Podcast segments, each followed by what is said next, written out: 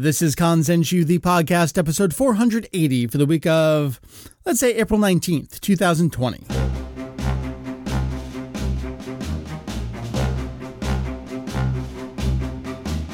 Hello, welcome back once again to Kanzenshuu, the podcast, an extension of the all-encompassing Dragon Ball fan site, Kanzenshuu. We cover anything and everything Dragon Ball in hopes of enlightening and a little bit of entertaining. My name is Mike. You may see me around Vegito EX. Mike is just dandy. So what do we have for you this here episode? Well, it's kind of like a follow-up to last month's episode. Wish I could say last week's, but last month's episode. Last month we checked in with some of our wiki editors and some of the projects that are going on that we're real excited to share with you in the coming weeks, coming months. Got a little bit of a follow-up to that here with old faces, old topics, new topics. So we hope to do some of the usual Kanzenshuu, sharing information, just discussing topics that we're excited about and love. And at the same time, still giving you a preview of some of that wiki work going on behind the scenes, because there's so much going on and it feels like a radio silence from our side when it's the exact opposite. We're just broadcasting into like the opposite direction, the void. So we hope to redirect our attention back over to you here. Who do we have on the episode this week? And what do we have on the episode this week? Well, the first segment is going to be myself and Stacy talking about Amond, one of the henchmen from Dragon Ball Z Movie 3. Yep, that's the topic. Well, it is the topic, but the reason I'm talking about Amond, I've been talking about how I've been working on Galactic Patrol stuff for the wiki. The Galactic Patrol starts with Amond. You're going to hear that entire backstory that's not in the movie itself, but is actually the backstory for that character and how it appears to be the lore predecessor for the Galactic Patrol. So we're going to walk you through that character and some of the new original translation work we've done there. After that, new voice for the show, Jay. You may see him around his PSP. Going to join me to talk about some of the video game work he's been doing for the wiki. And not just that, maybe I really hope you've checked this out on his Twitter account. He has been taking the camera out of bounds where it shouldn't belong on some of the PS2 Dragon Ball games and showing you just what exactly goes into the scene composition there and some of the hilarious things he's found. So we're going to chat a little bit about that work and some of those fun discoveries. And then after that, Therese and Heath are going to join me to talk a little bit about what she has been working on for Dragon Ball Super manga stuff on the wiki and how that some of that's been coming from the website proper and what we're going to port back and forth and what belongs where and why we do things the way they are and what is the goal for the website moving forward as opposed to what the stuff on the wiki is going to be, and it's just a good all-around chat. So it's kind of more behind the scenes stuff and a little bit of a different format from how our episodes have typically been in the past, but it's all stuff from people who truly love what they're doing, truly enjoy the underlying source material, and just want to share with you what they've been doing. So I love those kinds of conversations. I hope you do too. So without any further ado, let's just get right on into it. So we'll do them in that order. Stacy talking Amond and Galactic Patrol, Jay talking video game stuff, and then Heath and Therese talking super manga and general wiki shenanigans. And I will see you again on the flip side.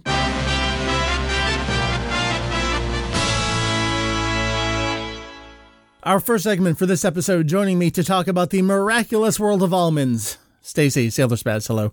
Hello. It's the most exciting, most intriguing, most in-depth, most research-heavy challenge you've ever undertaken, right? Yeah, for a character who I barely remembered from a movie I watched many years ago. All right, so here, I got to set the stage. So you're here to talk with me because I don't know. All right. I didn't necessarily task you. You took the initiative to translate a couple things. You were also around to translate a couple things. And so some of this just kind of like became a bit of like your side pet project alongside me here. Yeah, maybe it's a similar thing back when you got obsessed with a pool for being a random side character that you were just learning everything about. Right. And now I have this affinity for almond now. And it's weird.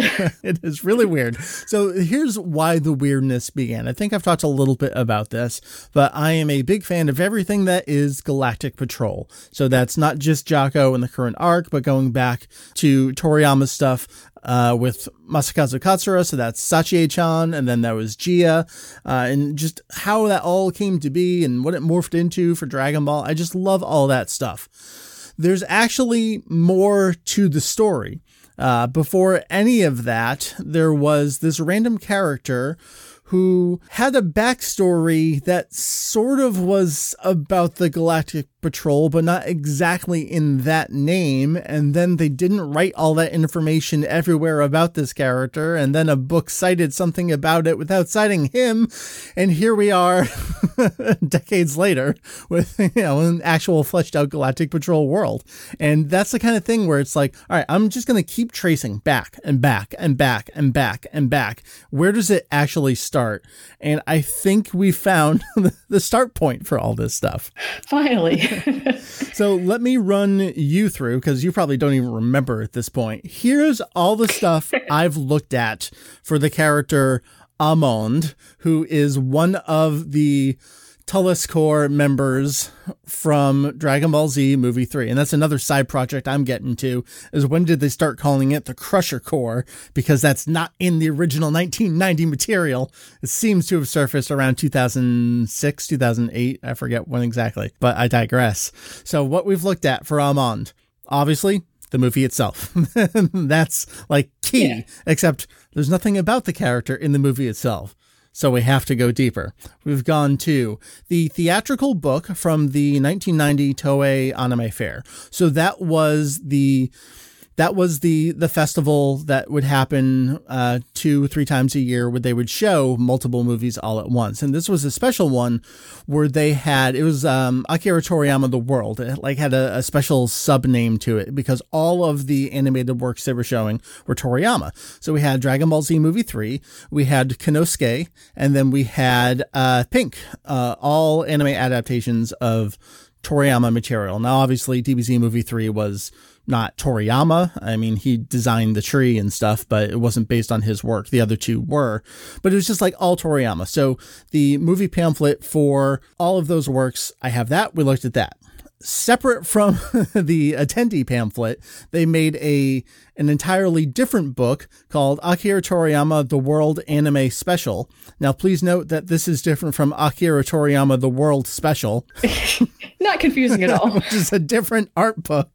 So this book was kind of like a guidebook for the entire thing. So it was character designs and full synopsis summary for all the movies and full color artwork, all that stuff. We looked at that. Then we moved on to a little more kind of like traditional stuff. We looked at Daizenshu 6, which is movies and TV specials. It just goes through all the movies. Daizenshu 7 pulled out Amon's character biography out of there. Looked at the film anime comics. So this is what we might call an animanga. This is screen captures put into comic book form. And there's usually at the beginning and end, their character biographies and credits and that kind of stuff. We've looked at the Cardass card for Amond from the mid-90s, because the back of the card had character biography stuff on it. Those are just the books that we looked at. I've been sending you video game stuff as well. I want to give a shout out to the Grim Knight on Twitter. I put an ask out there. It's like, hey, anyone who plays Dokkan, can you send me Amond stuff? Not only did they send me stuff, but they sent it all in its original Japanese, which was incredibly helpful and exactly what I needed. So in terms of video games, we've looked at Dokkan Battle, and I've looked at all four of the Dragon Ball Heroes home ports. So that's Ultimate Mission, Ultimate Mission 2, Ultimate Mission X, all on 3DS, and then World Mission on Switch and PC. So now that I've said what we have covered, let me tell you what we have not covered. So we haven't looked at anything in V-Jump, and there's a very good reason for that. And that's because by the time V-Jump started, they were already starting to promote DBZ Movie 6. They had missed all of these previous movies. So there's nothing in V-Jump about this character, as far as I can tell. That's really good, because I can just strike that off the list. One thing I also have not looked at, but I may have just found immediately prior to recording, is was there anything about DBZ Movie 3 characters in Weekly Shonen Jump alongside Dragon Ball's original serialization? There probably is. I should probably ask Heath if we have anything from that era. But we know that they did bios for other characters, like the movie 5 characters, where in their Weekly Shonen Jump profiles, we did get extra information about them. There may be something like that for the movie 3 characters. But after going through that list, I can pretty confidently say it probably doesn't say anything we don't already know, right? Probably. I could take a look at it, but... I mean, I think all of the information about this guy is probably on this wiki page already. I think so. All right. So just talking about the character in general is basically what a lot of the normal biographies do. They'll say things like he has a scar on his cheek and it goes all the way down to his chin. He has braided hair. He has horns on his shoulders. They're the kind of general, just whatever, like observational things that they'll say about the characters. The key things that we want to talk about here as it relates to just like fun background information, not in the movie, but also setting up the Galactic Patrol. Stacy, so if you can, I don't know if you have it up right now, but if you can go to the wiki page for Amond that I have and then click on the image that I have there from the pamphlet with all the bios for the 5 henchmen. Could you read for me what Amond's bio says? I guess read it in Japanese and then we'll take the English. So the description that we have for Amond reads in Japanese as Moto wa ginga o mata ni kaketa kyoaku na hansai sha de Uchu keisatsu kikou ni taihou sare natsuse ni shuyou sareteita Taresu ga natsuse o osotta toki ni datsugoku sono nakama to naru. So basically what we have about him there is that he was a dangerous criminal going around the galaxy, had been arrested by the space police organization and then jailed on a planet called Nuts. And then when Tullus attacked that planet, he broke out and he became one of his allies. Right. And this is not in the movie. So Yeah. you have no idea that this is who this character is. And we should say that all of the characters have these equivalent kinds of biographies. Like they're all from a planet or have a story and this is how they got roped into the gang. None of it is in the movie at all. Yeah, just some background information that you'll never see, I guess, unless you were at the event and got the brochure that they gave out. Exactly, right. So now this bio, this information about him, and the key stuff here is that he was a criminal rampaging around the galaxy, picked up by this so-called space police organization. And at some point I can talk more about the actual words and how those change over time for what the organization is.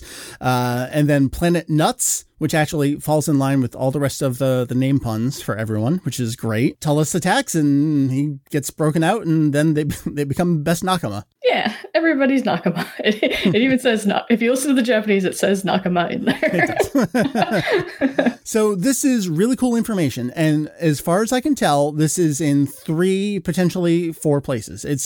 So what you just read from is the smaller pamphlet, just the regular attendee kind of thing. All of the different fairs had these. You've probably, maybe if you've seen them at conventions or on eBay or something, they're kind of like front to back. It'll have all the different movies in a row. They're all like a cardboardy kind of stock. It's all full color. They're really nice. So his bio that says all this is in there.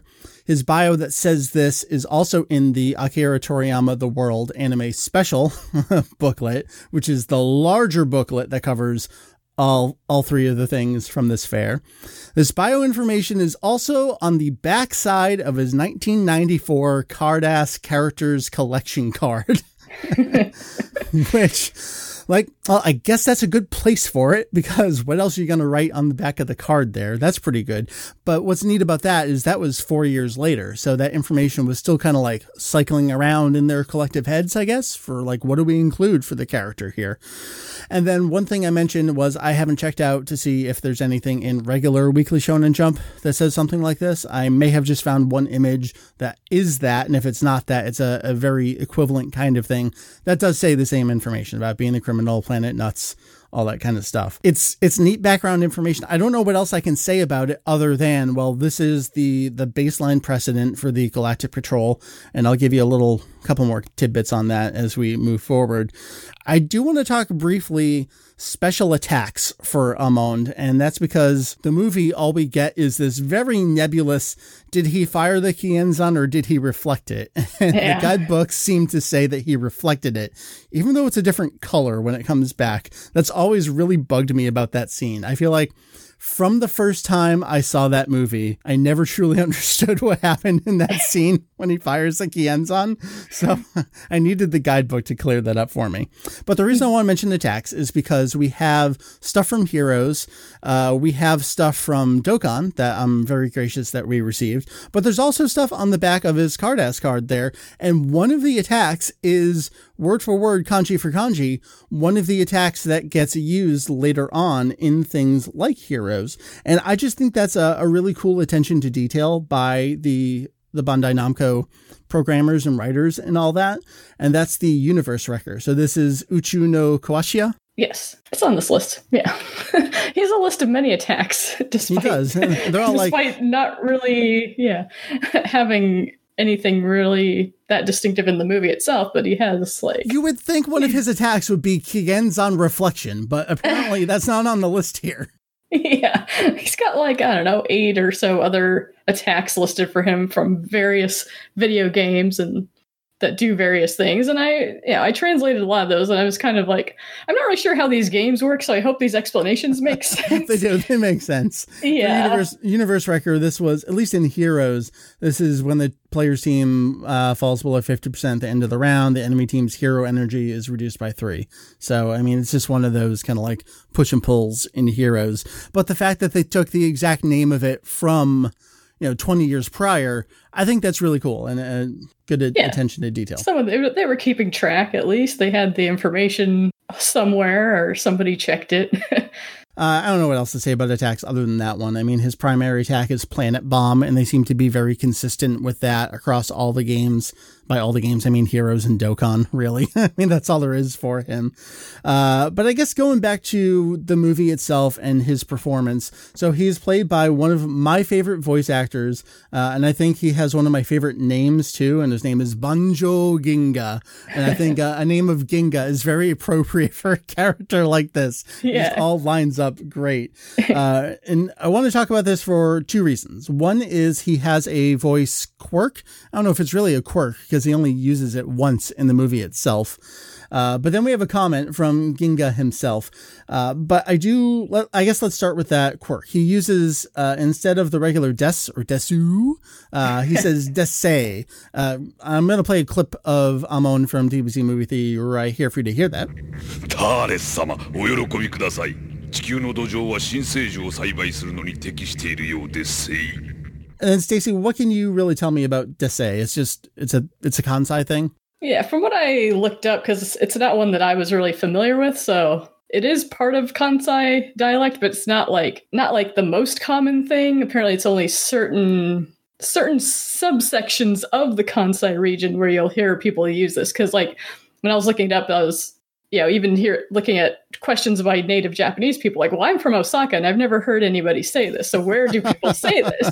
And some other people are saying, it's more in the southern area of the prefecture, not really in the city. And it's kind of an equivalent of like saying desuyo, adding a bit of emphasis to it rather than just a regular des. But that's pretty much what I found out in my research into this, little speech quirk of his. And it's just one of those things how did they decide to just have this character randomly do this one speech quirk? Do that thing. Yeah. I don't think I haven't watched it in a long time. I don't remember if there's any other Kansai dialect quirks in his language. I don't, or if it's just that one thing, I'd have to go back and watch some of it. But I don't remember that. But it's also been a long time since I watched the movie. But I looked through all of his lines. He only has 3 in the movie. Yeah. So he only said "desei" once. Well, we've done what we should have done in the first place.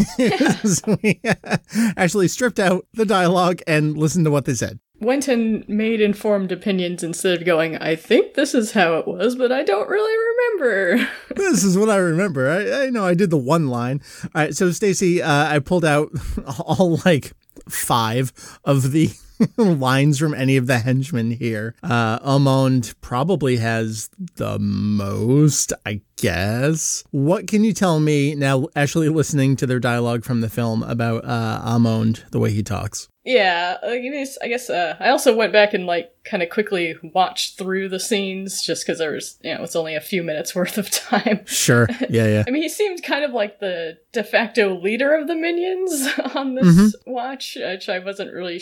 I couldn't really remember what his role was before, just that he was one of them. But so yeah, going back and listening to all of his dialogue, he does use that speech quirk at the end of many of his sentences, like including the desai that we mentioned, but also when the verb ends in mas, he'll also do masai, and he also even did a kudasai as a kudasai. Kudasai. Yeah, I heard that. Which, like, he didn't do that every time he said it, but he did it one of the times, and it's like, oh, okay, that's different. And, you know, I kind of looked more into the dialect, and yeah, it seems like the desai is more common. The masai and the kudasai you don't hear as much. As are definitely a bit more archaic sounding from what I was getting from people reading online. And even some were saying, if you say stuff like this, it sounds like fake Kansai Ben, so watch out. No. But like the rest of his speech, I didn't hear anything that really sounded like Kansai, any other of the common things that Kansai Ben in there. Was like just that sentence ending, so I don't know, I guess they just decided, let's give him this little quirk that makes him just sound a bit different than everybody else. Anything real quick about anyone else in there? I mean, the easiest one is Kakao. He just goes, da. Yeah, da. Yeah, he just doesn't talk. The other, I wasn't paying too much attention. They seem to all be pretty standard kind of rough guy Japanese, but to my untrained ear, that's what I heard. Yeah. So I guess, you know, it's just they're all from different planets, so they decided to give the one guy a thing that distinguishes him. But yeah, it kind of brings up one of those questions of, you know, in translation, like how much should you distinguish the characters if, like, they have, you know, just little speech quirks that aren't really possible to make a one-to-one translation. Like, we don't have any equivalent of that in English, so, like, you know, should you put something in there that indicates that he's speaking differently, or just translate it as a standard way, since it's not really a big one on this one? So, and just kind of let the performance shine through in that case. Yeah, I think maybe if it was someone like speaking full Kansai Ben, there would be some case for, like, you know, giving him some different sort of sounding accent in the subtitles. But since it was just like one little sentence ending quirk, it didn't seem like it was really possible to do it in a way that wouldn't be super awkward. So yeah. And it doesn't seem like the kind of thing to really waste your time by mulling over, trying to get a subtitle script done. Just checking out Steve Simmons' translation from the Ultimate Uncut Edition release of the film. He just played it pretty straight in the translation, and I think that makes sense. Yeah, I think so. Yeah, I think so in this case it does. It's just one of those things that you think about sometimes, like, what things are big enough to distinguish it in the English versus other things that's like, well, you can't really... I mean, like, even in Dragon Ball, you've got even, like, you know, characters like Goku who have definitely don't speak standard Japanese, but like, even down to, like, you know, what pronouns people use for them. Like, there's so many different personal pronouns in Japanese that you can't really distinguish in English at all, because you just have I and me, and that's it. Even if you have 30 different ways to say that in Japanese, you have one in English. It's just a fascinating subject that probably there's not much you can do about it when you're talking about subtitling a Japanese children's movie. That's right. All right. Well, you know what? I'm glad we did this, because now we can concretely say, all right, we listened to all the lines and now we know what we're talking about. Yes. So thank you for joining me for this, this record scratch insert somewhere along the way in the podcast. Yeah. However, another thing you just recently translated for the wiki page here is a comment from Ginga himself, Banjō Ginga. Yes. This is from the Akira Toriyama The World anime special. And I got to say that I was really pleased with myself because I could read the vast majority of this because it just starts with, Ha! Ore-sama ga Amond desu. Like, yes. he's playing it up. Yes, he uses desse more in this quote than he does in the actual movie. He does. There's not much to the quote. Just kind of he's playing up the character, saying he's strong, but he's also not a pleasant dude. So, and you should all watch and enjoy the movie, etc. Obviously I wasn't going to translate this, but I thought it was interesting. The way you translated it is consistent to the Japanese, where whatever the phrase is for "to be frank," he does use that verbatim twice in a row, which is kind of weird. Yeah, I know. That's what I was also trying to think. Like, does the characters use that "hakirite," which is "to be frank"? That's another thing I don't remember, but I guess I could go check his 3 lines also to see if he, like, if both the "desse" and the "to be frank" were things that the character said, and he just used them in this small little quote as a, I don't know, to, hey, look, these are the quirks of my character. These are all the special things about my character that I can show to you. Right. Man, the only other interesting thing, Amond, his battle power is 9100. There you have it, folks. That is, you need to know. So the pamphlet for DBZ Movie 3 comes with a 2-page, or is it 3-page battle power spread with a whole bunch of numbers, a whole bunch of characters, and those have all been cited in the battle power guide on Kanzenshuu. I don't know what else we really want to say about Amond here. I mean, I'm appreciative that you translated out all the attacks. I don't know. I guess I'll have to double check if any of these have been localized in a world mission over here in English to see what they use for some of these. We did match up, I think, one of them with whatever the Dokkan version was. It was like a word choice kind of thing. Like, they meant the exact same thing. So we just went with whatever Dokkan used. We want to be relatively consistent, or at least cite what the differences are on those. So that all being said about Amond, I do want to take that over to now the Galactic Patrol a little bit. So we gave you this character and his backstory and these 3 or 4 places that it's cited. It's really interesting that Daizenshu 6 has little character profiles for all these characters and doesn't say any of this at all. It's just the, he's got the braided hair and the scar, that kind of thing. And they're all like, oh, he's the giant, or Kyojin. I don't remember how you translated that for everything everywhere, but he's the big one on the team. Like, yeah, I can see that. That's yeah. He's the big dude. That's all you need to know, I guess. And then we get to Daizenshu 7, which just has, constant little character bios and all sorts of expanded citations on things. So let me jump over to that page for that citation. So Daizenshu 7, this is on page 44, has this just little kind of like throwaway line. And if you know Jocko, this is probably going to sound really familiar to you.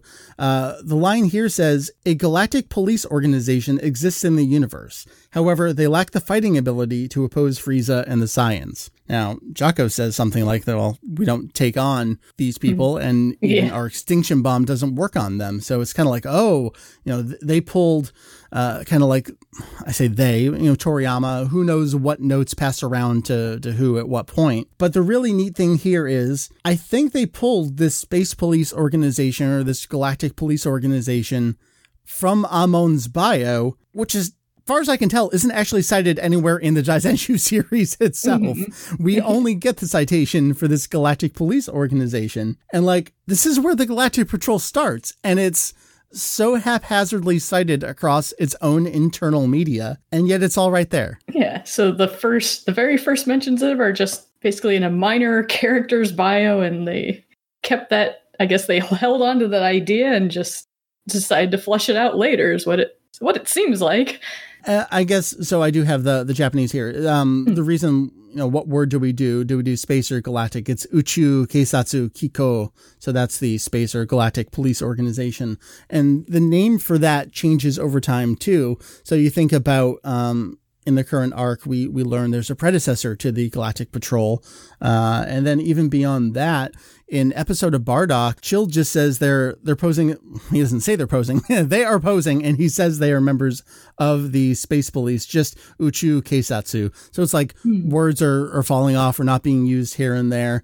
It's just so bizarre to me that by the time we get to Jocko in 2013, this Galactic Patrol has been established, but no one really knows that it's been established. Yeah, it's been in the background the whole time and you just didn't realize it or just small mentions of it, but didn't really seem like much, much what background was behind it. But then later it got all fleshed out. And I kept having this fever dream where it's early on before they actually take off to go to Namek, where they come across the space orphans. Like, I really kept thinking that something about the Space Police organization was mentioned in there. And I got to tell you, I've watched those couple episodes front to back. I've been searching through the closed captions. Nothing exists in those episodes about this. I don't know why I was under the impression it was there. And I'm pretty sure I've looked through the rest of the dialogue throughout the entirety of the Dragon Ball Z TV series. I don't think it was mentioned anywhere in there. So it has to all be traced back to Amond. So now, Stacy, what are you looking forward to as you are now tasked with learning everything about dyes and cacao? Yeah, all the rest of the members of the Crusher Corps. I guess we'll see if they have any interesting details and quirks about them and anything that could be, extrapolated to like, oh, this is referencing something else. Or if they're just really just now these are just one-off characters and we don't really have much interesting in their bios other than some background details about them that we didn't bother to put in the movie itself. Yeah, like planet names, we're going to have some of those. But yeah, you're right. It's going to be, all right, now if we truly do look through all of these books, is something going to say something about an accent? Are they going to say something about a tie to something else? Is an attack going to have a precedent in the 1994 trading card that we didn't know? And that's the kind of stuff that keeps me, I don't know if excited is the right word, but... Waku waku. Hungry. I'm always hungry for this waku waku.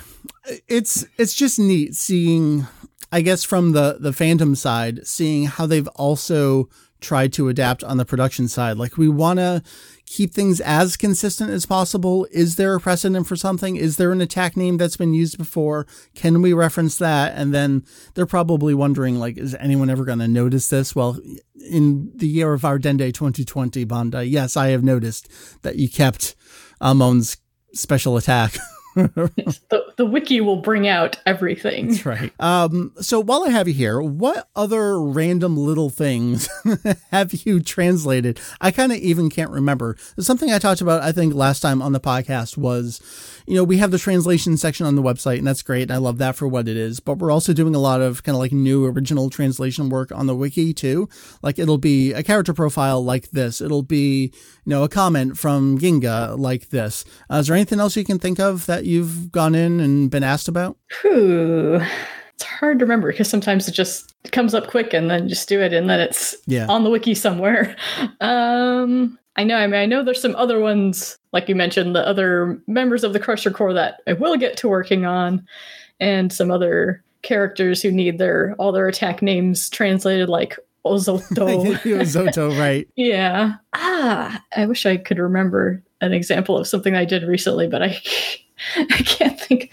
I'm going to click the Contribs link on your wiki profile to see what you've directly done. On the wiki, yeah. It's been a while since I've done much in there, but sometimes some things I've just done like in the Discord. That's like true. Just straight up. Sure. Like somebody asked, hey, what's going on here? And then gets translated and somebody else, probably Therese, puts it into the wiki somewhere. It looks like you did something for Dragon Ball Volume F. I think it was Toriyama's comment, something in there. Some just assorted stuff. Something about Frieza's organization, something from Fusions. So probably character bio, something like that. So you're all over the place. Yeah, I'm kind of just wherever people ask for help. And I know there's still a lot of stuff to do for the site proper, like full-on interviews and stuff like that. It's just hard to figure out where to start because there's so much backlog. I know. Well, let me ask you from a translation perspective. Do you find it easier? Do you like it more? Do you have any kind of preference where it's like, all right, here's a 3-line bio. Like, what is your process for doing something like that versus, all right, I'm going to sit down and do this 4-paragraph interview? Do you have a preference? And like, is there a different approach between those? I mean, both kind of start out the same, like just first kind of read through the full content of it and kind of get an idea of the full picture before trying to just start translate line by line, because sometimes that makes it harder to do if you're just like trying to do each piece individually and not really sure where the whole thing is going. Yeah. So, yeah, the approach is pretty similar, I guess. Probably with a longer interview, I would take more time to like make it read more like a dialogue, whereas some of the short, like just bio stuff, it's like pretty straight translation without much, you know, localizing or changing any of the words too much, because it's just, you know, the pure information that you're just trying to get across. So, but if it's like people talking in an interview, you want it to sound like a real conversation. So there's a more care put into like word choices and stuff like that. And, you know, trying to make sure the whole thing stays consistent with itself. Like, you know, if I translated this word like that before, then try to make sure I'm not choosing a different word for the same thing later. If it, you know, if it's a long interview, and I might lose track of what exactly I said before. But yeah, that tracks with stuff that Jake and Julian have talked about too, where it's like when you're, especially if it's a one-on-one kind of interview where it's, Toriyama has a voice to him, you know, Koyama has a voice to him, and it's, you want to be internally consistent within the same interview, and maybe even interview to interview about the way they talk. You're going to be the Torishima master, I think, because you've done some of his stuff. So. I did a long Torishima, and I think at some point I started another one and then I got sidetracked, so maybe I'll get back to that one at some point. You keep inadvertently taking the really long ones and you don't realize it. Well, like, I think one I was like, yeah, I'll do this, and then I looked at the whole thing, it's like, wow, that's like super long. Like and then it just, at that point, it became easier to look at some of the, well, what's some short, you know, bio things that people want for the wiki and stuff. I'm still helping. Yeah, I'm still contributing, but maybe I'll eventually finish some of those longer ones that I committed myself to and then regretted, as I like, wow, that's going to take a lot of time, but I'll make, this I can isn't make me time. Putting you under the radar. I'm just, you know, casually asking, in case anyone else is kind of wondering, like, oh, Mike, you're so hard on everyone. No, no, I'm harder on myself than anybody else is going to be. Then this is something I kind of ask everyone: is there anything that you see people working on or talking about that you have found? I mean, other than Amond, which obviously is the highlight of all of our lives. Oh, yeah. Is there anything kind of cool that you've seen people working on? You're like, oh, I can't wait for people to see that. I don't know, there's a lot of discussions. I think everybody's mentioned it who's been on the podcast. Like, there's all these discussions that you don't see that are just fascinating about like all the little details. Like, people find, like, someone was like in the Budokai games, like background characters in the audience. Yeah, I think you might do a segment on that at some point. I'm hoping so. Yeah, like just, you know, taking screenshots of the audience saying, well, this character looks like they could be from Naruto. This one looks like they could be from JoJo's. And just, that was kind of an interesting thing to look at, and like trying to figure out, no, who are these characters supposed to be? Because they don't necessarily all look exactly like themselves. Yeah, like bootleg versions of them. Yeah. The, I guess 90s Hong Kong knockoff versions. Exactly. But I think that's just a great example of, which hopefully you'll hear about soon, of, you know, I intend to go in and do this, and it turns out, nope, I'm actually doing this over here instead. Like, oh, I was just going to take screenshots of this, but actually I found this, so now I have to go make this entire page. And that's kind of like the blessing, curse, double-edged sword of everything we do. Yep. Now I know entirely too much about this guy who before I just thought was a big red guy with weird pants. He still is. Yeah, he's still that, but he's also other things. All right, Stacy, Sailor Spaz, what do you got going on? You want to plug? You've been doing some podcasting lately, haven't you? Yeah, I have I guess I have a group of friends that we do podcasts together. The whole network is called the Annie Bros Creative, and I host one called Fujoshi Trash Talk on that, which is about BL and yaoi and stuff like that. And then I also often am a part of Real Japan, which is a podcast my husband and another friend of ours host that's about live action adaptations of anime and manga. And usually the results are... Well, if you've seen any live action adaptations, you know exactly what they are. You kind of know that, you know, but we try to make the best of it. If a movie's fun, if it's at least fun, then right. Yeah, you know, we have a good time, even if it's cheesy and bad, you know, technically. All right. Good deal. Well, thank you for joining me, and we will talk again soon. Thanks for having me.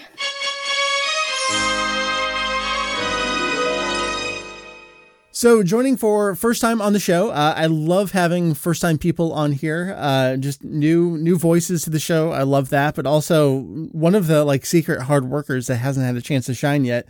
May see him around as PSP on Reddit and Twitter and other places. Jay, welcome to the show, man. Hey, just glad to be on here. Very excited. Tell me a little bit. So you got recruited on. I think we all kind of collectively agreed, like, oh man, he's writing cool things and knows and video games. Oh, please come work with us.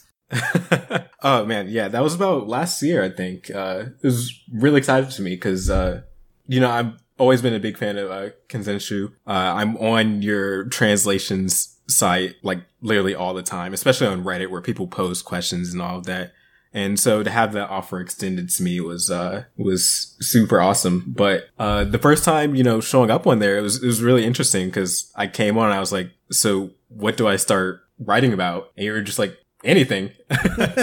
Pick something. What do you like? Yeah. What's you know, like what's your, if you have, you know, a shtick or something you're into, or it doesn't even have to be that. If you wanted to like write a bio, like we basically are just, whatever you want to do. Like we have, whenever we recruit someone, we have this like, I'd love for them to work on this, but we also will just kind of take anything. But I think you found your niche on the wiki for sure. Definitely. Well, because I've always been a big fan of video games, especially as you can probably guess from my handle, PSP, portable video games, because I have a large family. And honestly, I didn't have access to the TV 24/7. It's always a fight to get on there.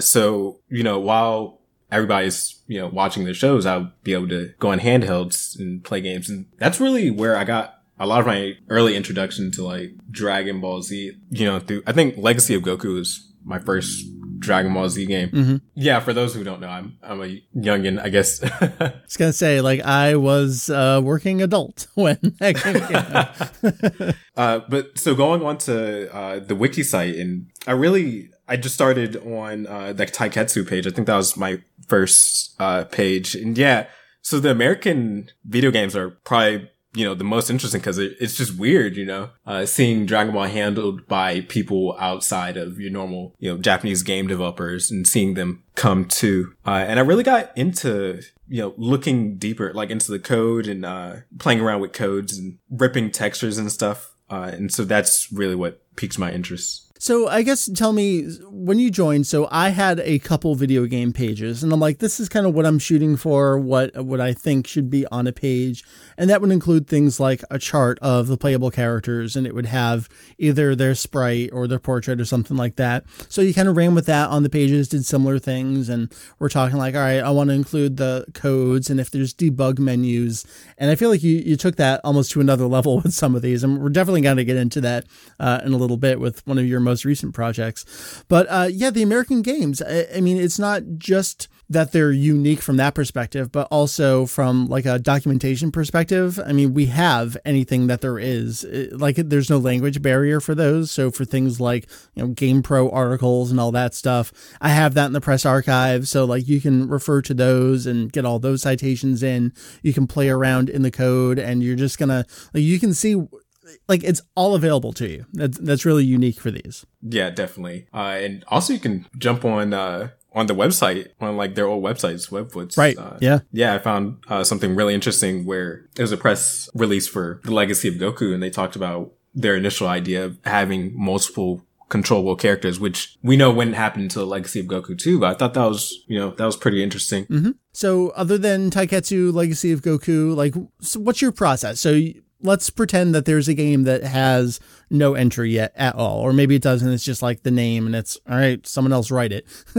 What are you doing? Like, what's your approach for them? Yeah. So basically, with my process, I start from a general base page. So I create the basic headers. So gameplay, story, merchandise info, releases. It just lets me, have a good outline so that when I start researching, I know where to go. Mm-hmm. From there. And so once I do that, I start looking in different sources. A good source of information is usually the pages for those games, like the website, official website pages. A lot of them will have like information on like price, like original pricing, contests and those kind of things. Blog posts that reveal kind of like their process of revealing information to users. And then from that point, I like to go into the game itself and start ripping textures, I guess, textures and sprites and those kind of things to fill up the page and make it look nice. So those can be like portraits of the game characters, stage information. So the portraits that they for the stages, and that kind of thing. I guess really my goal of it is to make the page look, presentable, look really, nice and clean, and have, images. Cause I feel like that, helps tell a story more than just, text. I agree. When many eons ago, when the Budokai games are first coming out on, my old Daisenshu EX pages, I would do like the character win poses just like straight down the page to show who the playable characters were. And I feel like we've missed a little bit of that design element on list pages. And there's only so much we can do on a wiki because it is very table based, very modular, as you'll hear us talking about in some other segments. But I feel like we can still bring some color to the page through that kind of work. Yeah, I definitely agree. I've been finding, so with the Dragon Ball Z, or Budokai games, I've started creating, like tabled elements of like the story, mm-hmm. Where you have like the portraits on the side and, collapsible elements. So I've been playing around with the wiki formatting for a while. All right, let's get into these games because this is probably the most interesting thing. So I know a lot of people out there probably watch a YouTube series called Boundary Break. You're doing a very similar thing. Can you tell me about what you've done with some of these games and then what you found? One of the features that you have for most games is the ability to manipulate the camera if you know in the code what is manipulating the camera's X, Y, and Z position. That's what's known as a free camera. Right. And what that allows you to do is move the camera where it probably should not be, especially during cutscenes. Right. And so for the Dragon Ball Z Budokai on the PlayStation 2 and GameCube, I implemented the free camera to kind of get behind the scenes on how they implement some of those, the cutscenes, such as the intro cutscene that recreates the Dragon Ball Z theme song. All right, let's actually talk about the intros first, because I think my favorite discovery that you found is that, what is it, like Frieza standing up on a cliff? It's actually not a cliff. It's just like this 2-inch little divot in the ground. Oh, I love Budokai because, yes, they do that all the time. So it's interesting because they only have one character in the scene, in most scenes at a time, even if there are the confrontations happening between multiple people. Yeah, yeah. What they do is they just focus the camera, and if the camera is not focused on you, the character is not revealed. And so they play around with camera a lot. I think my favorite, actually, of it was how they do the speed lines, where, such as when Goku defeats Riku. They have like the speed line slow motion thing, and really what they're doing is they just have a 3D like plane and they drag it along, the scene to make it seem like it's, in the show where they have the speed lines. So it's just like a JPEG of lines on the background that they're just dragging in front of. Yeah, it's really cool. And then one of the weird things that they have is if the limbs aren't being used currently, mm-hmm. They can be in like any positioned when you zoom out of them. So you find a lot of goofy scenes if you zoom out the camera a little bit. It's honestly really fun. So what have you done, I guess, in terms of openings? It's really just going to be the first game, because then we get into like 2D new animated intros. So that first game there. Did you look at any other 3D intros on any other games? Trying to think. I think Super DBZ is a pre-rendered video file. What else is same there? With sagas. I think Dragon Ball Z, Budokai is probably the only one. Take me to the audience stands, because this has been one of my favorite discoveries so far. Yeah, so that was actually really interesting, because I didn't initially go into it thinking, oh, I'm just going to look for characters in the audience stands. I was actually just playing around with the boundary break, getting used to the free camera, and then Ken noticed, hey, is that Sanji from One Piece in the tournament stands? I was like, oh. You know, that might be. So that led to me ripping the textures from the tournament stands, the characters, really analyzing who was in the stands. And I found that across all three Budokai games and Infinite World, they actually have cameos from other anime series. Some are more obvious than others. So in the first game, Sanji and Luffy's pretty recognizable from his hat, and Sanji has his signature cigarette. But then Budokai 2, they introduce Naruto, or characters who look very similar to Naruto. Like they're borderline bootleg versions of those characters? Yeah, so because they have the headbands, but like the hair is not yellow, it's orange, but... Uh-huh. So here's the thing, can you see them at all from normal gameplay? Like, would you ever notice them, or are they almost like too small in that view? So if I don't have the anti-aliasing on and like there's no upscaling, they're very hard to see. They're very blurry. I found on GameCube it looks a little bit clear, but not enough for you to like really notice. And one of the things that the game does is that when you hit a knockout and you get close to stands, you can't pause. Sure. Yeah, which I feel like it's not. They did that on purpose. Yeah. They don't actually want you looking there. Yeah. So it is possible. So I've looked around and people have noticed Luffy from the stands. Okay. But I hadn't found anybody who noticed Edward Elric in Envy from Full Metal Alchemist. And I actually had a hard time looking. I know I was in the chat talking to people like, hey, I can't spot them. Is he actually in there? Because I had ripped the texture and I noticed him in there. But I couldn't for the life of me find him in the audience. That's so funny. But on like a regular TV, I'd assume it'd be even harder, especially on the CRT. Yeah, exactly. So that one's really funny because that's not a Shueisha property. So it's like right. I was like, how did they get away with this? And they probably didn't. I mean, that's just the work of developers. Like, I gotta draw, 20 little blob characters to put in the background. I'm gonna throw Sanji in here. I'm going to throw Edward in here just, because it brightens my day to do so. Right. And then when you jump to Infinite World, it's interesting because all those characters are changed. Yeah. So Luffy is, he has the hat, but they change like the face and the mod. So it's not really Luffy. Naruto loses his band. I assume something happened where they needed to change those. I'd have to look it up. I wonder if that was like when PS2 emulators became a little more readily available and started working, people were able to see that stuff. That reminds me of something like when the Kenji Yamamoto debacle was going down, and on the American broadcast for Kai over here, before they replaced the entire score, they started replacing just a couple songs. And so that was like, okay, so you guys know, and this is the equivalent of when they were working on Infinite World, they're like, all right, so you guys know you probably shouldn't put those characters in there. And they swapped them out. Right. And then when you reach the sparking games, the tournament audience is just completely replaced by regular NPCs. Yeah. It's so fun. So how are you? Have you even begun? Like, what's going to be your wiki documentation process for these? Is it just going to be like random trivia at the bottom of the page? Probably is. How else do you do that? Yeah, it's probably how it's going to be. A little trivia section.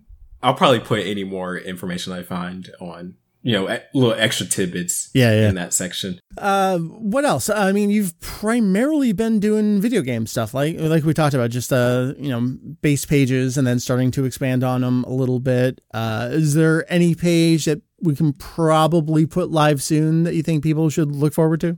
Definitely the Budokai and Budokai 2 games. Okay. Look out for those. Yeah, I'm getting really close to finishing those.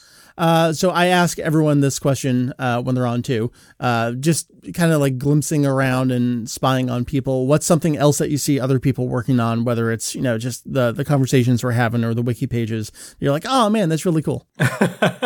Well, so I know JRP's, references to the real world guide is really interesting. I love looking through that. And I think I actually contributed a little bit to it with Michael Jackson's glove and Battle of the Gods. Yeah, nice.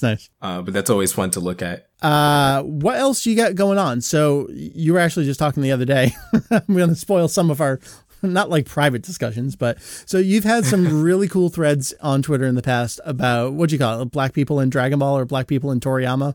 Yes. So that was actually when I first joined Twitter, those were one of my first threads that I did, which was basically just documenting all instances of, black people or people of color and Akira Toriyama's works. Initially Dragon Ball but I moved on to Dr. Slump and some of his earlier works. And so I want to continue working on that, I know when I left off, I was looking at Golden Age animation because Toriyama is a huge fan of that. He's referenced them multiple times and seeing how they portray black people and how that might have affected Akira Toriyama. And so a unit on Tom and Jerry or MGM would probably be where to go next. I feel like I want you to revisit all that stuff. I'd love to post them as articles on Kanzenshuu at some point. I feel like this is definitely my favorite. That's such a really important topic that is criminally underlooked.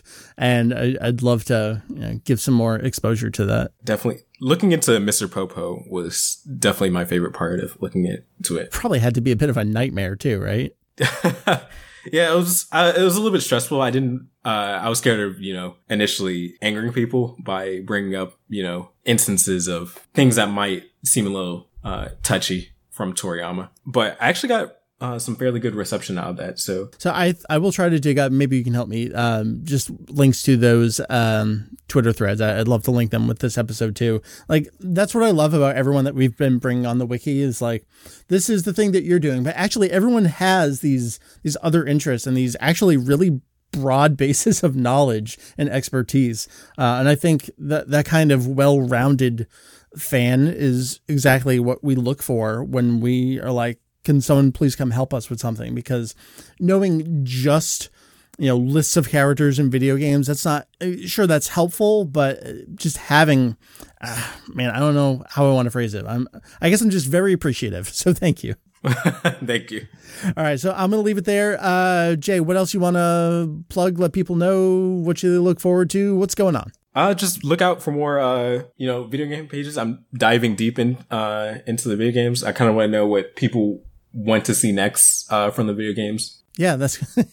Do they want to see the Taiketsu page? I don't know. I kind of don't want to see the Taiketsu page. But all right, man. Well, thank you very much. I appreciate you joining, and I'm going to have you back on soon. Okay, thank you.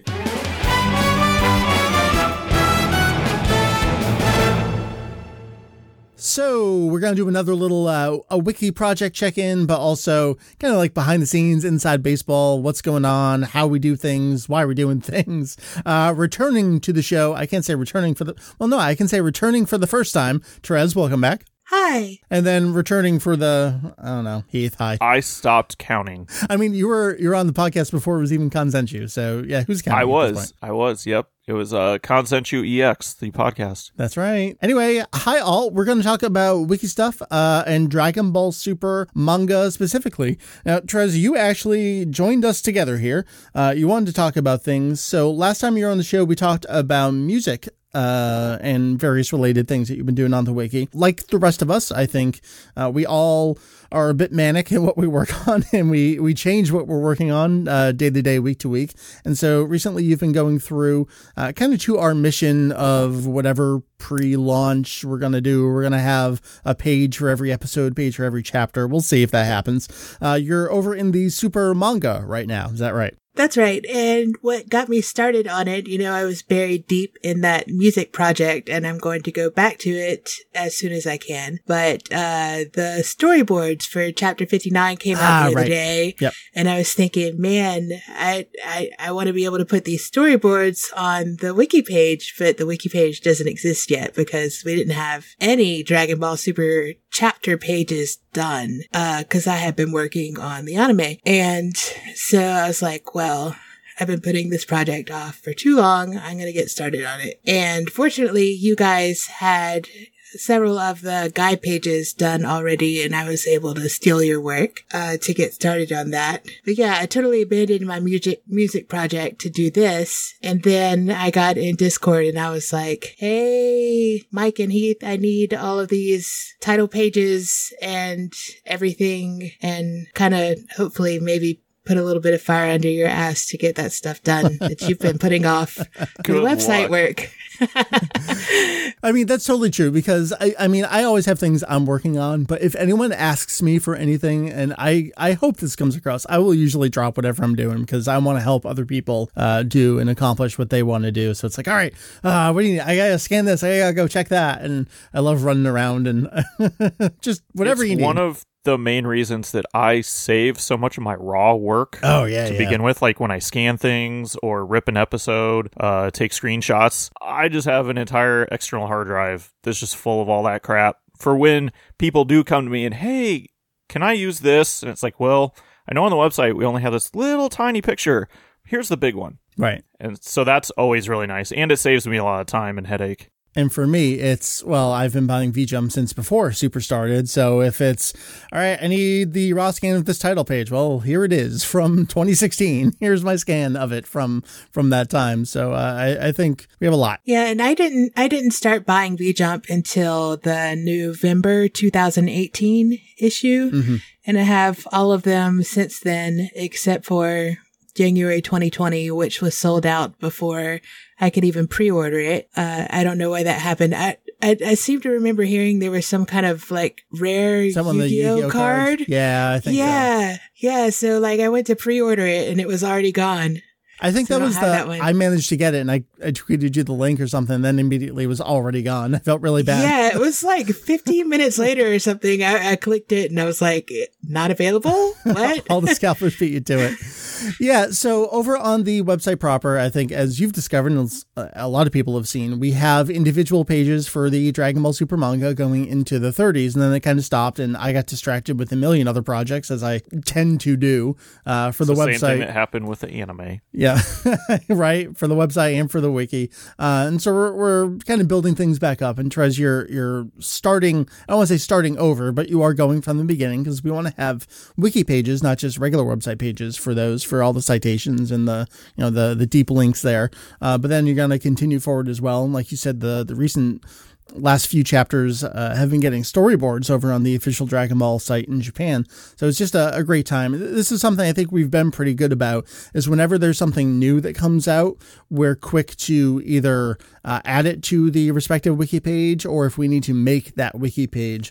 So for example, something like Bonyu, when she was first announced for Kakarot, I made the page there and added in my V-Jump scans all as. I'm not going to remember that stuff, 6 months from now. So I think it's important to do as those new things come out, to add them to their pages. So the storyboards kind of what got you going there? Yeah, the storyboards got me going because I wanted somewhere to put those pages and I didn't have anywhere to put them.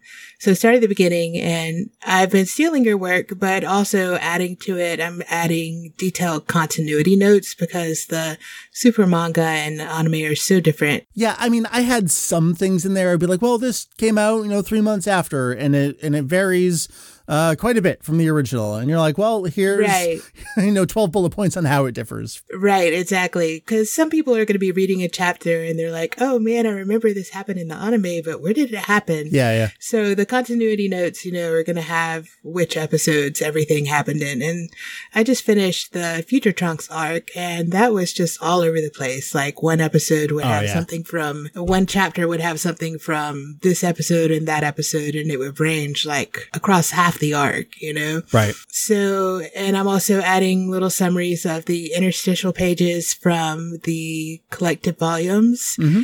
And just as many notes as I can. The important images, like if there's an image that somebody wants from a chapter, that image the most important one is going to be on that page so you can grab it. Yeah. You know, stuff like that. Something that you've noticed, I think, going through these, is that the size of the pages is not necessarily the same from V-Jump to Simulpub to collected volume. Yeah, V-Jump is quite bigger, isn't it? Yeah, that totally blew my mind. And it's like, you mentioned having tweeted about Maron being cut off the page before.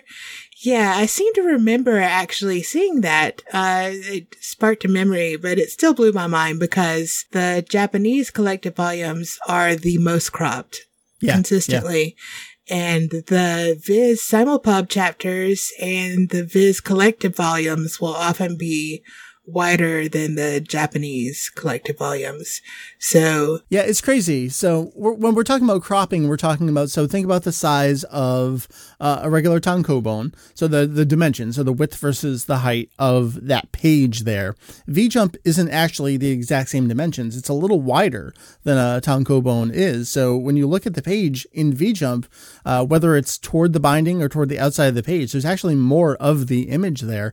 And in some cases, maybe I tweeted it from Kanzenshuu and not from Vegito EX, and maybe that's why I can't find it. But there's like little Maron, just like almost like blob Maron there on the side of a page.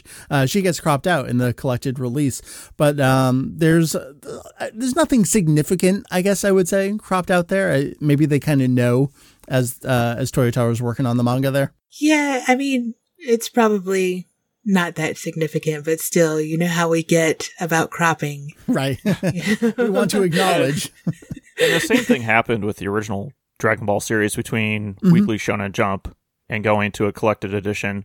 Even if you look back and compare between Kanzenban and Tonkobon editions, those vary as well. So it's just, they're not very consistent with their formatting of page size, but it's the print size that they have available, and that's what they use. Unfortunately, they don't go through page by page and adjust.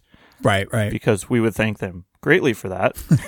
But it's fun tidbits that you get to find like this when you're going through things, especially when you're combing through it, you know, really deep.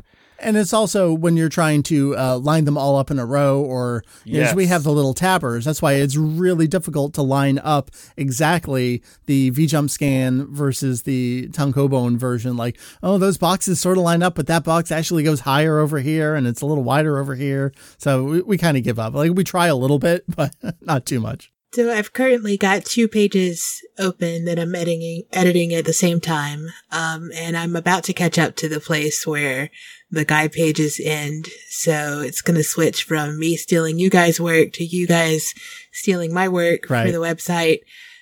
Sweet. Which is fine. This is fine. I mean, the world right now, fire everywhere. This is fine. I mean, I can tell you those pages exist. They're just not public, and they have no text. I think just have all of the, like, the main information's there, and then the images, and then I have a tag, I think, under the summary that says, hey, Mike might put something here at some point, winky face.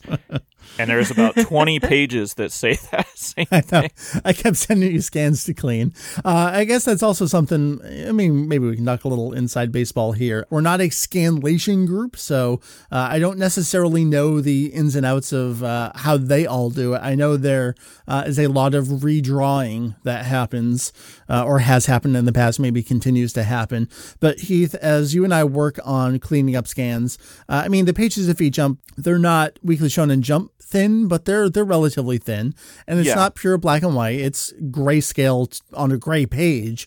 So when we put it up, we do try to have it be pure black and white, and that does involve a lot of working on the levels and then kind of like repainting over the solid black where necessary. I think you and I pretty much have it down to a science of knowing what size we're aiming for and what clarity we're looking for. Yep. I typically shoot for standard size whenever I'm editing, and then use that to scale down as I need. But I always try to keep the image true to how it was scanned and not really alter anything. Like, I will make what should be black, black, remove any dust and scratches, things like that. But I try to keep the original image as close to what it was as possible, but clean it up, make it look a little nicer. Yeah. I'm definitely not redrawing anything. I actually redrew something last night because I tried to clean up some noise with the magic wand, and my black lines got a little bit thinner. So I went in and redrew the lines, and I think you can't tell that I redrew it. I forget which character. I think it was one of Moro's henchmen when I was doing the bio image for him. I don't know if I replaced a leg with one of the other legs just to fit it into the square image that I wanted. But it's like 240 by 240, so it's just a bio image, so it doesn't really matter about like the artistic intent on it. Once you get to the real page, you see everything there. But there's definitely a little bit of that going on for sure. You're not the only one doing it. A little inside baseball also. It's a lot easier when you know you're downscaling something. Yeah. So when you're editing at like 400 DPI, you can go, I don't have to be super precise with this, because then when you scale it down to a 400 by 600 image, right, you can't even tell because it all gets blurred together. So sometimes I don't care as much and edit, as fine detail as I normally would if we were leaving it a super huge image. Yeah. I think we're in the habit, though, of using higher resolution images on the wiki than you guys have typically used on the website. Yes. Mm-hmm. Yep. So, yeah, like a lot of times I'll steal an image from there and it's just super small. And every now and then I'm okay with that. And I'm like, the small image is fine. But usually I end up going and getting the original image. Well, a lot of that is just from the old days of Heath and I working on static HTML pages. It was not a responsive design, so we really had to know exactly how big that was going to be. And there was also piracy concerns at the same time as well.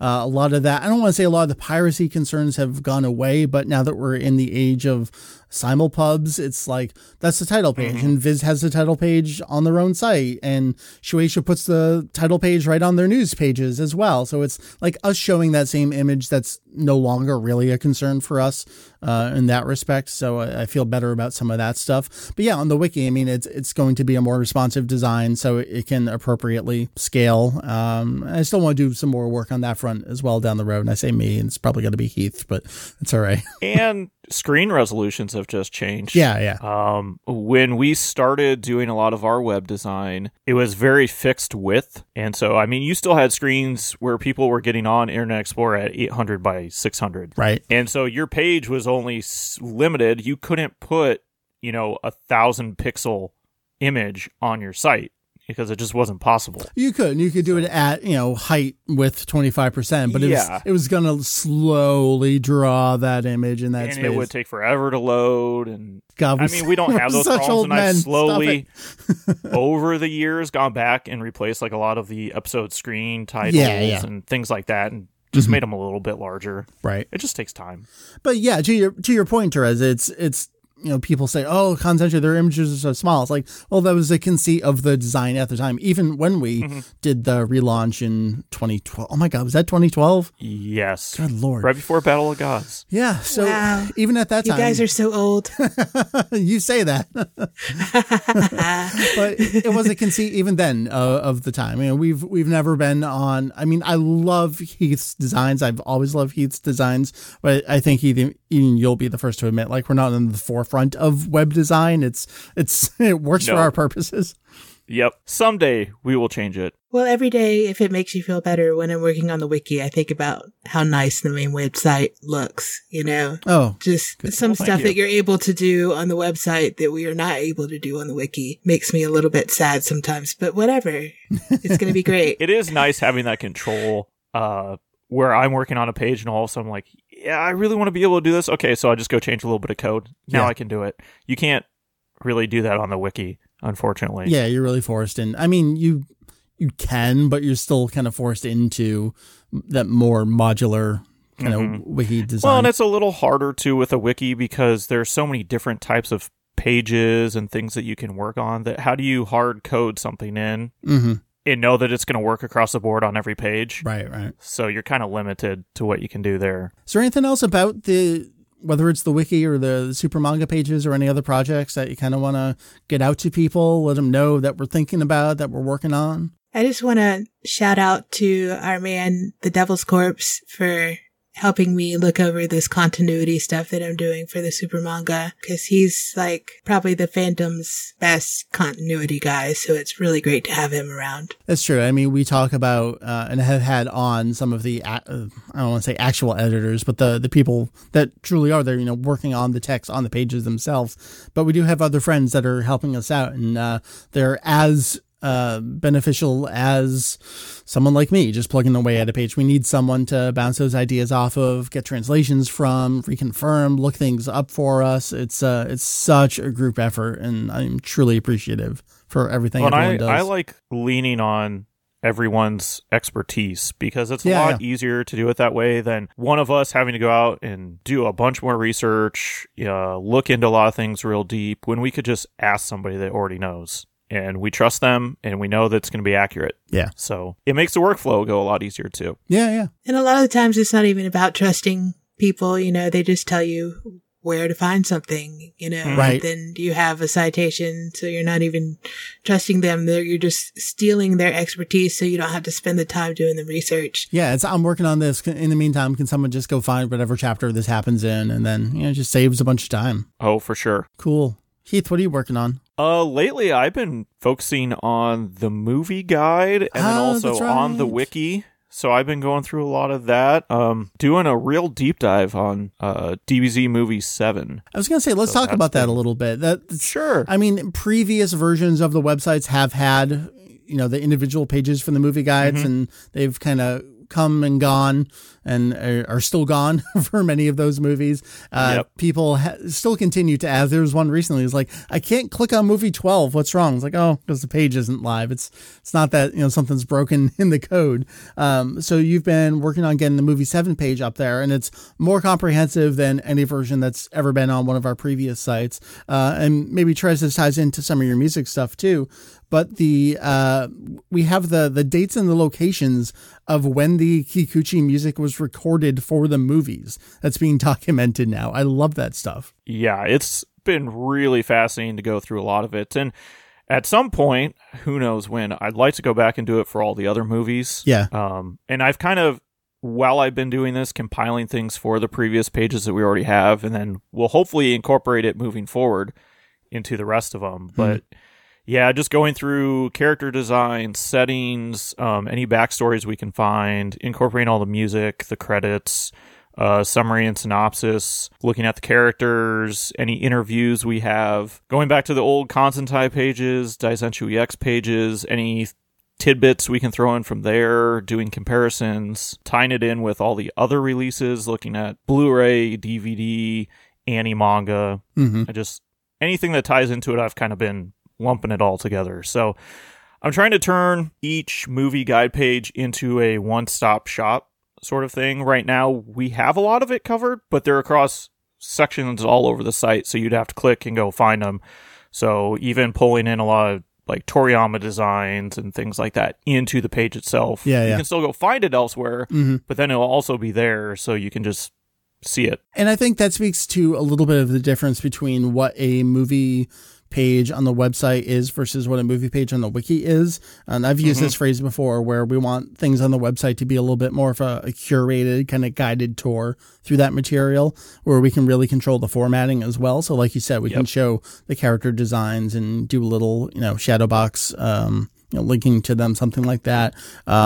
We do some of this in the wiki too, like providing in the production section quotes and interviews and links and all that. But the translations are on the main website, so it's, I don't want to say it's easier to link to it there, because it's just a matter of adding a link. But that kind of stuff just feels a little more seamless on the main website itself. I was about to say that I felt like it was the opposite. Like I felt like we were going into more detail on the movie pages than you guys were on the website guide pages. Well, I think Heath's going to show everyone up right now on this one.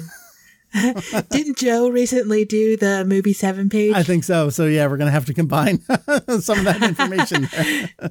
And to be honest, I haven't even looked at the wiki page yet.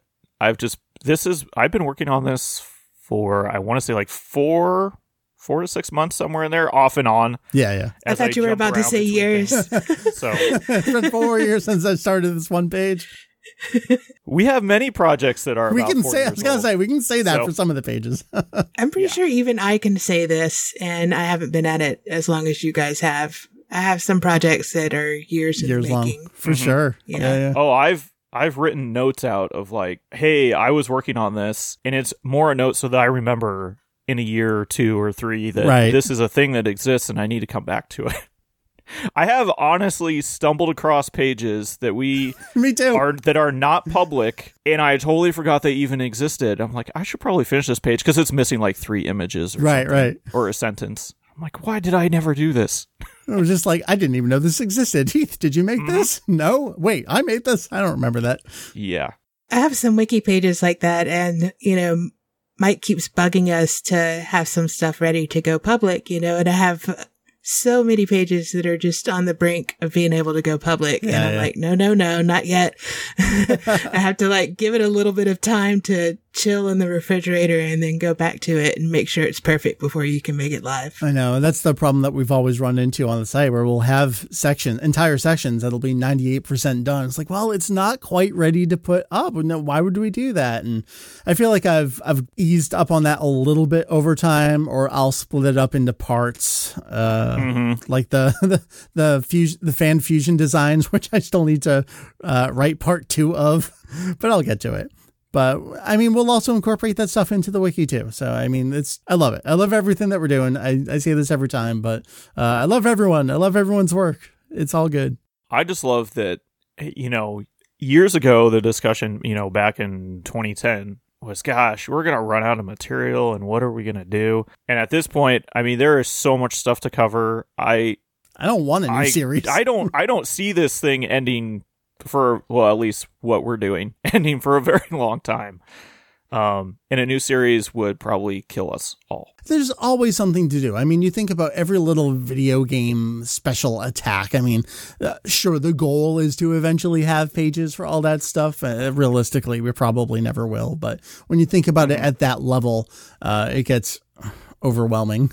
That's the kind of stuff we try not to think about. But yeah, there's a never-ending rabbit hole of things we can do. Yeah, I'm just glad that we're getting this super manga project done, because it's one of the big ones, you know, it's one of the fundamental parts of the wiki that just absolutely have to be done. And we haven't had a single chapter, and all these green links all over the wiki for super manga pages have just been really weighing on me. Dragon Ball Super manga page in general, let alone chapter pages. We still haven't made that page. Yeah. The only super I've just been making chapter pages forever was the listing page with all the chapters. Yeah. Right. As of today, that list is halfway done.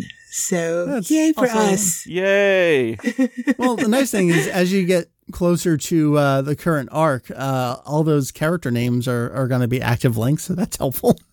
Yes, thank you, Mike, for making those pages, because I have no idea who these people are. I have fun working on that stuff. I'm like, who? I have some. We talking about a character all day in the Discord server. I'm like, who the hell are you talking about? I have no idea. It's Mike's new character that he made up. Yes, that's right. The original character, Do Not Steal, is canon. Yeah.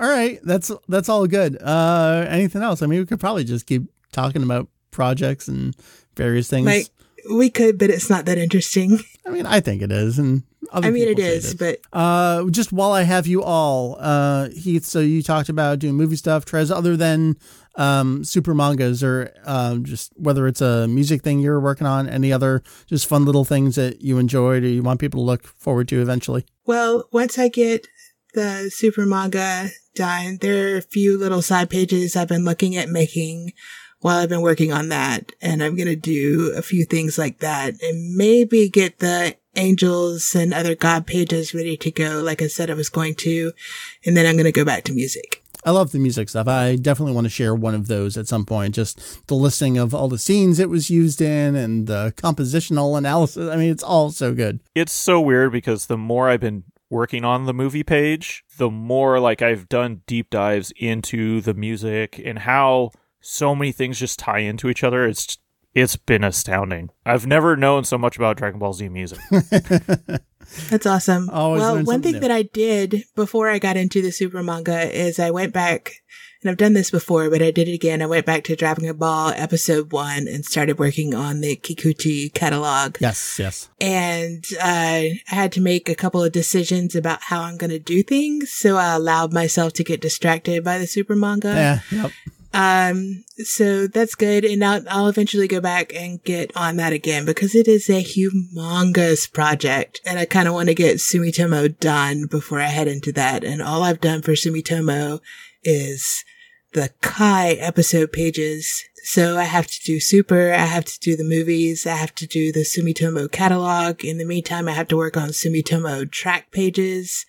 And hopefully get a bunch of those done. But I know I'm not going to get all of those done before I go to Kikuchi. That is quite the undertaking. I've always said the idea is you want to get a couple of those ideal ones done. And it's probably not going to be anyone else that will work on them. But at least for yourself, you can refer back to them and say, all right, this is what I wanted. At that time, 2 years ago, this is what I told myself the ideal version of this page would be. It's good to work from that way. It's always good to have a goal. Yeah. And I just like to challenge myself. I just like spying on what everyone's working on. It's so much fun. You do that a lot. I love the random texts of, ooh, I see you're working on this. It's like, leave me alone.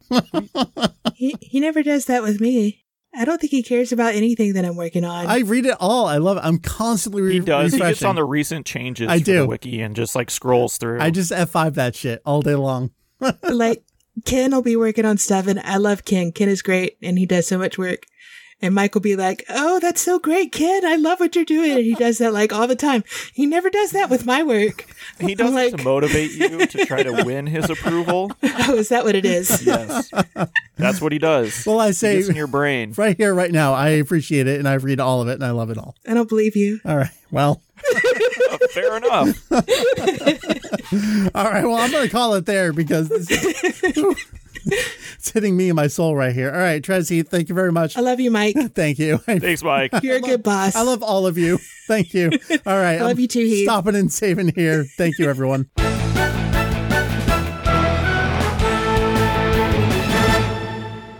Thank you to Stacy, Jay, Therese, and of course Heath for making the time, chatting with us here on the podcast about what everyone has been working on.